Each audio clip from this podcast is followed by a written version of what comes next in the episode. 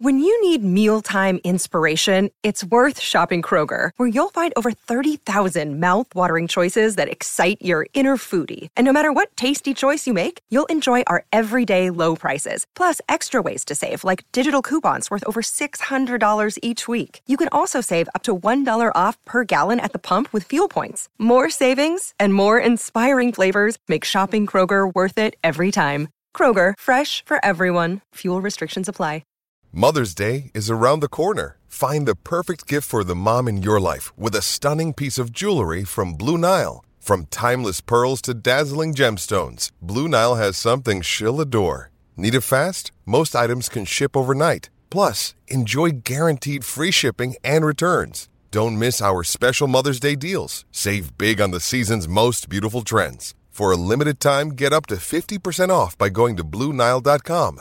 That's Blue Nile.com. This podcast is sponsored by Ramp. Are you the decision maker in your company? Consider this. For the first time in decades, there's a better option for a corporate card and spend management platform. Meet Ramp, the only corporate card and spend management system designed to help you spend less money so you can make more. Most corporate credit cards offer points as incentives, but those points amount to less than their worth in real cash value. Ramp's business cards offer you cash back, real money in your pocket. Plus, you control who spends what with each vendor. And Ramp software collects and verifies receipts automatically, which means you'll stop wasteful spending and close your books in hours instead of days. Businesses that use Ramp add up to 5% to their bottom line the first year.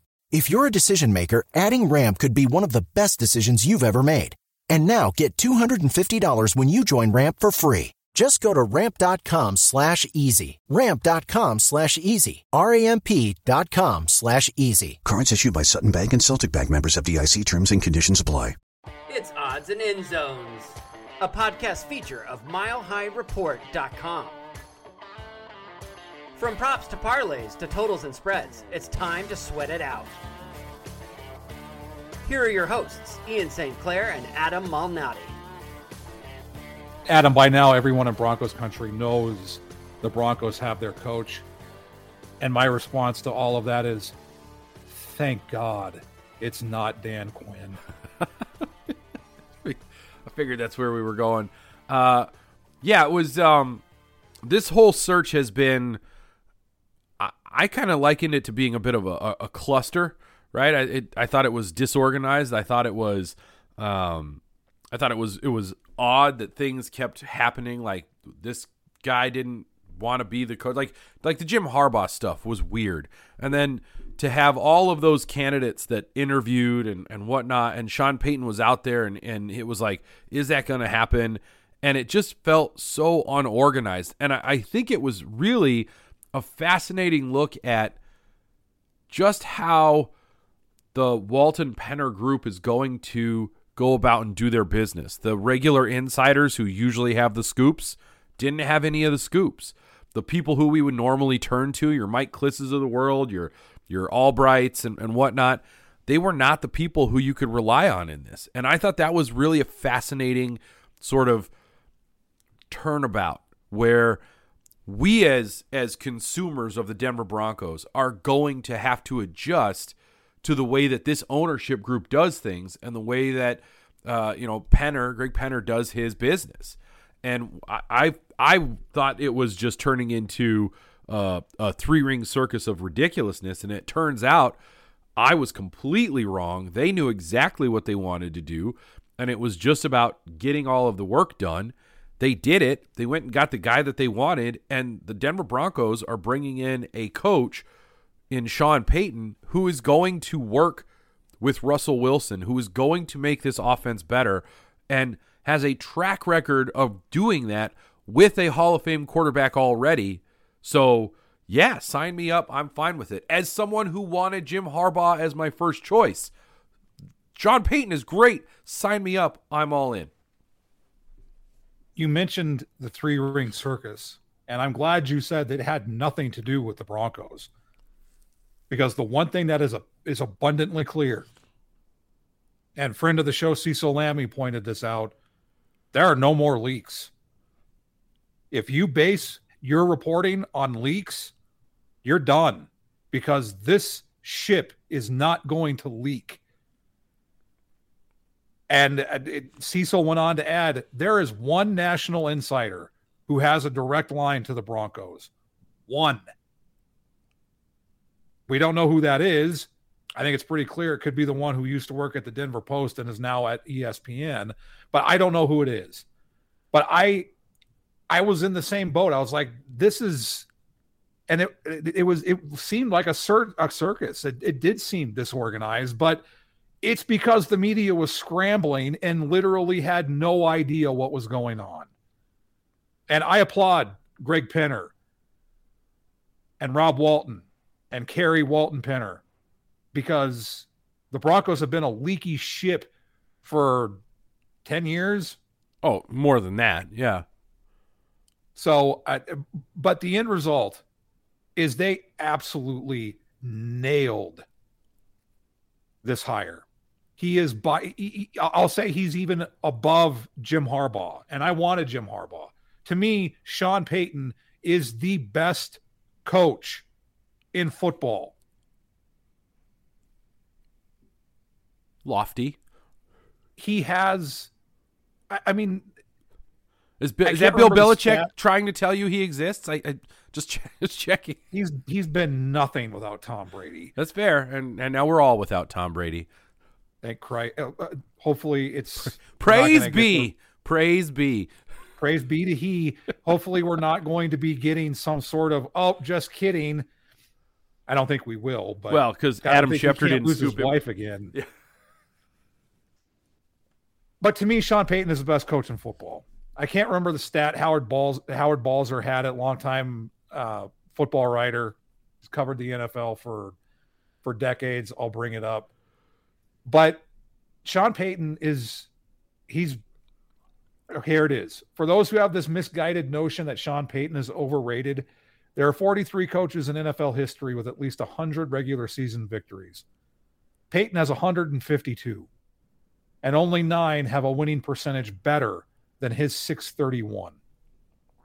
Sean Payton is a winner. He knows how to win. He knows how to be the CEO that Greg Penner wanted.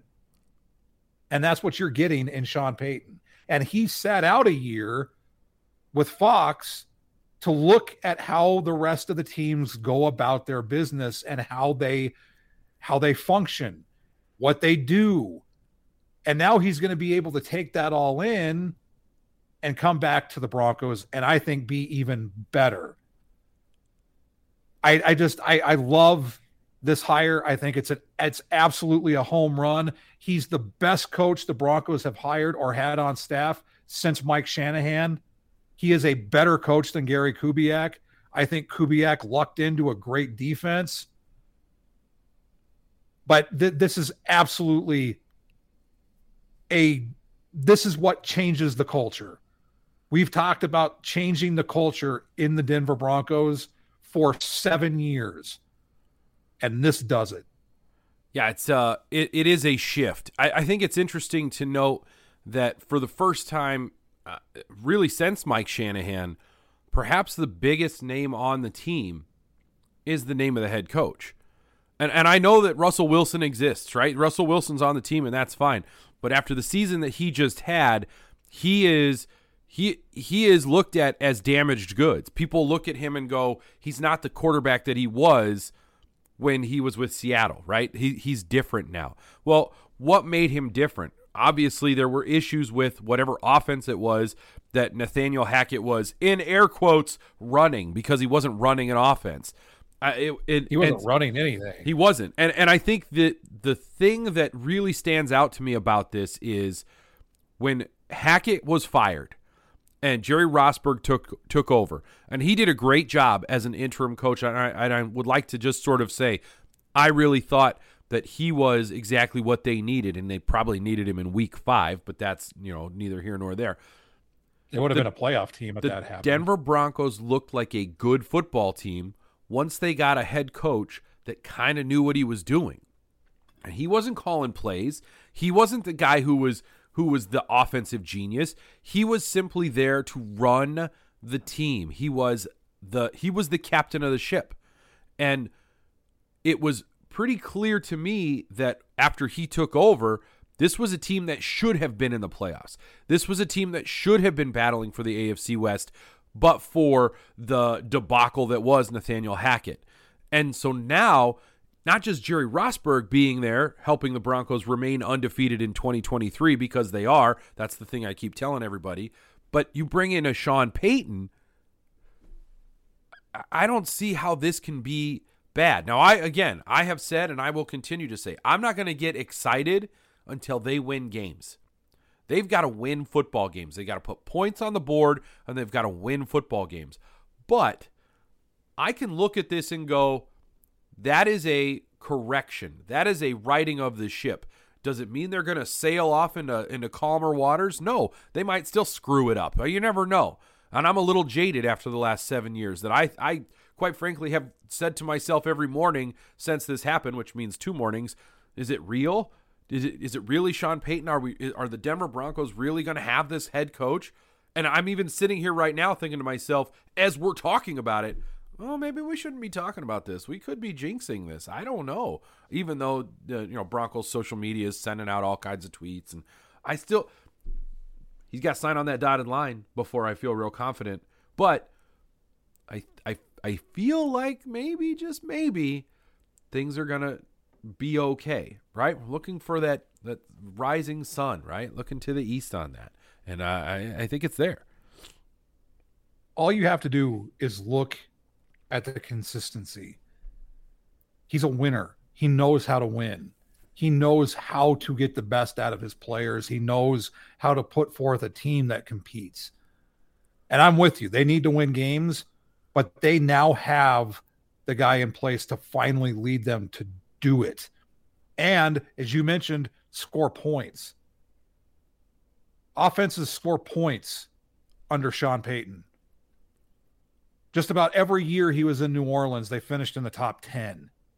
And he had the number one offense, I think, at least six or seven times. That's a lot of points. So they're going to score points and they're going to score a lot of points. And that's his expectation because he knows that's how you compete in the AFC West. And the other thing that's going to be very intriguing about this is the staff that he brings in. But before we get to that, you mentioned that they need to win games. Look at the impact Doug Pederson had in the Jacksonville Jaguars. He took a downtrodden organization that hadn't done anything since Blake Bortles. And for those who have watched The Good Place, know that somewhere he just screamed Blake Bortles, go Jags. Duval.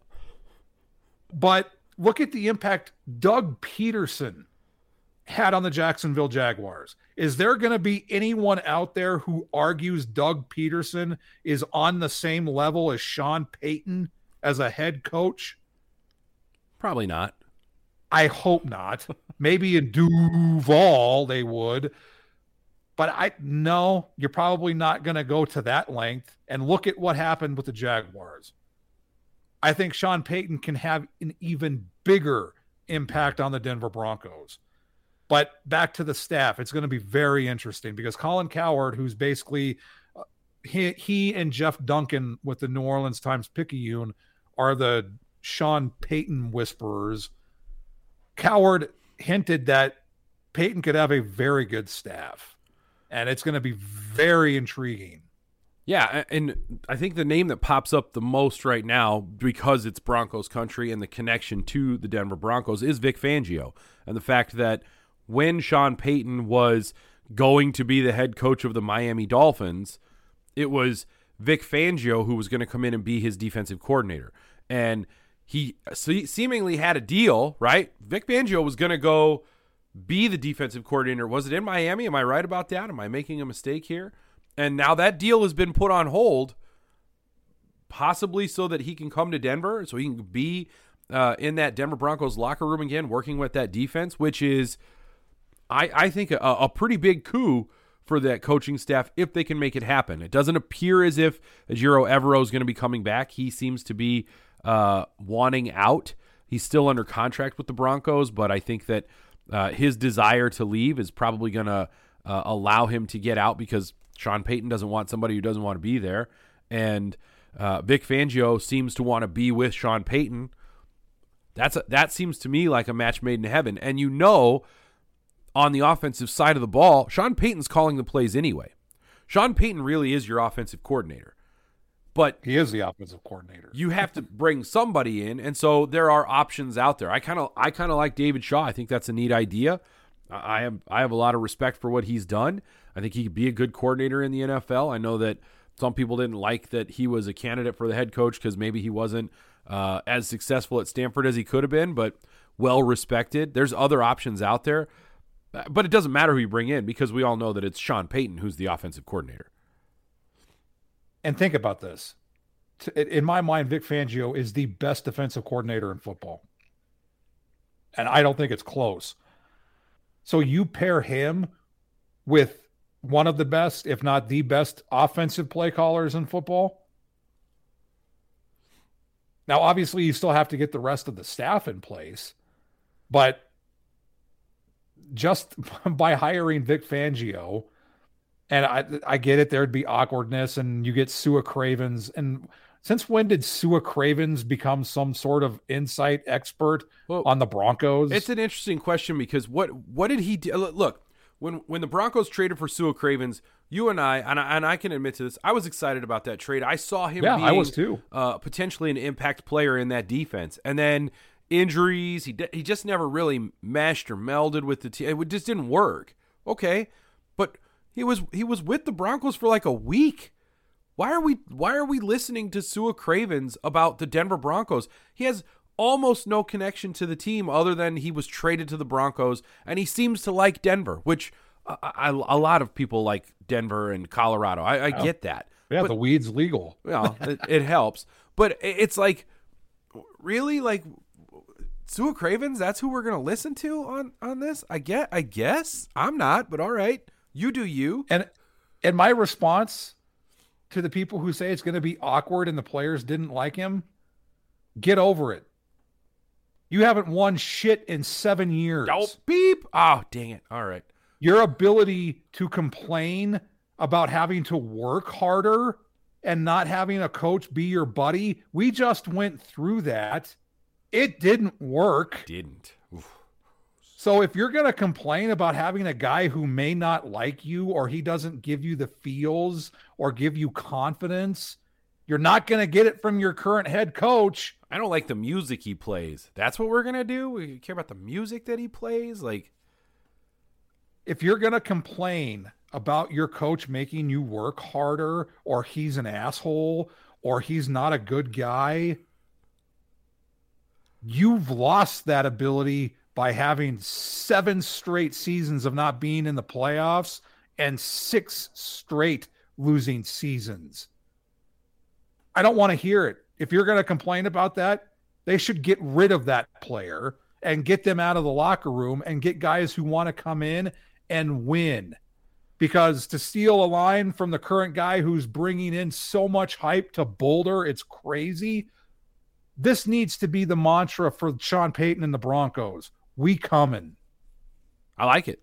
I like it. You know, and you you bring up a really good point about get rid of the people that don't want to be there that are that don't want to work hard. I, I think anything's on the table. I think anything is on the table as far as moves that the Broncos should make player wise. Offense, defense. The there there are some untouchables. I don't see the need to to try and get off of Russell Wilson's contract. Like let's not be stupid here. Obviously, that's not going to change. But is there really a player on this team that that should feel safe? That should feel like I've got this job and it's mine? I don't think so. Not after Tim seven. Patrick. No, uh, okay, a guy who who didn't play it all last year. like, it wasn't his fault. That's true. But he, but, but but look at he is Rod Smith. He's a guy who came from the practice squad, busted his ass off to get everything that he's got. That's what you need in that locker room. So to me, Tim Patrick is absolutely untouchable. Right. My my point wasn't that he was was not a hard worker. It was just sort of that was a, a name that came out of came off the injured reserve list. I didn't expect it, so it sort of hit me sideways. But but the truth is, there really isn't a player on this team that makes me go, "Oh, you got to keep that guy." Now there are some positions where you go, "Do I really want to add to the needs?" Right? Like I'm not a fan of saying things like, "Well, we should just get rid of." eh, You know, I don't. Here's a Garett Bolles, for example. You could trade Garett Bolles. You could get rid of him. I'm sure that would be fine. But offensive line's a pretty big need. You might as well keep your left tackle if he's healthy. Who knows what he's going to be, right? Coming back from injury. There's some question marks there. Uh, Courtland Sutton, bye. I'm fine with you if you got to go. That's that's fine with me.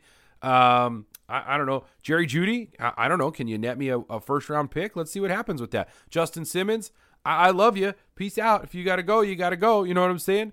I. th- Pick a guy. I, if if they're not going to fit with what Sean Payton wants to do with this team, see ya. I, I mean, at this point, as a fan, you really do need to back the guy who's going to make the changes that are going to make this team better.